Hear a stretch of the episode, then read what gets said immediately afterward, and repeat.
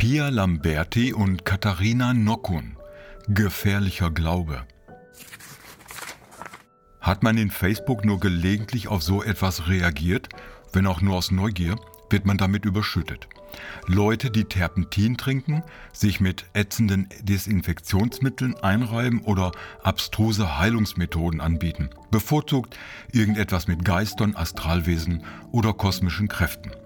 Der Eindruck, dass Esoterik und Aberglaube gerade wieder groß in Mode sind, täuscht nicht. Leider fast immer verbunden mit Verschwörungsglauben, wenn nicht sogar mit Antisemitismus.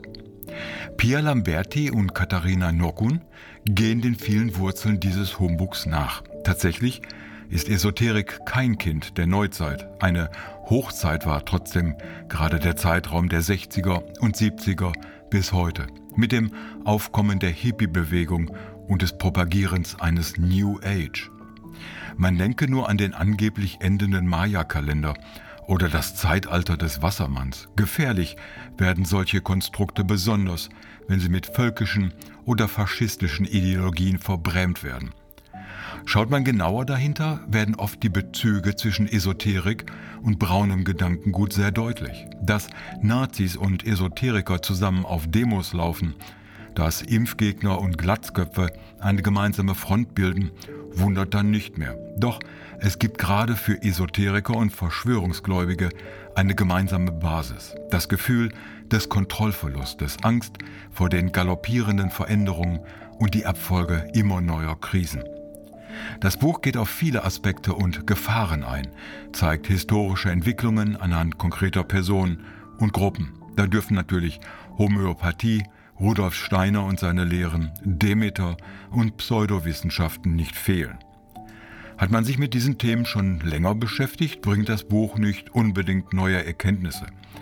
Möchte man jedoch einen Einstieg in die schillernde Welt der digitalen Esoterik und der absurdesten Verschwörungstheorien, ist das Buch eine gute Quelle, zudem es sehr plakativ und erschreckend die Auswirkungen solchen Gedankengutes aufzeigt.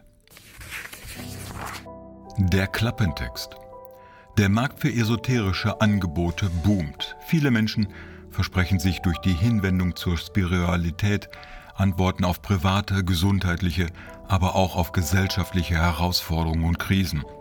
Bewusst propagieren Esoteriker die Abkehr von wissenschaftlich fundierten, rationalen Weltdeutungen und Erkenntnissen. Mag das in einigen Fällen gut gemeinter Glaube harmlose Spinnerei oder dreiste Scharlatanerie sein, kann Esoterik auch ein Einstieg in radikale Gedankenwelten, Verschwörungsgläubigkeit und Abhängigkeit sein, wie Pia Lamberti und Katharina Nockun aufzeigen.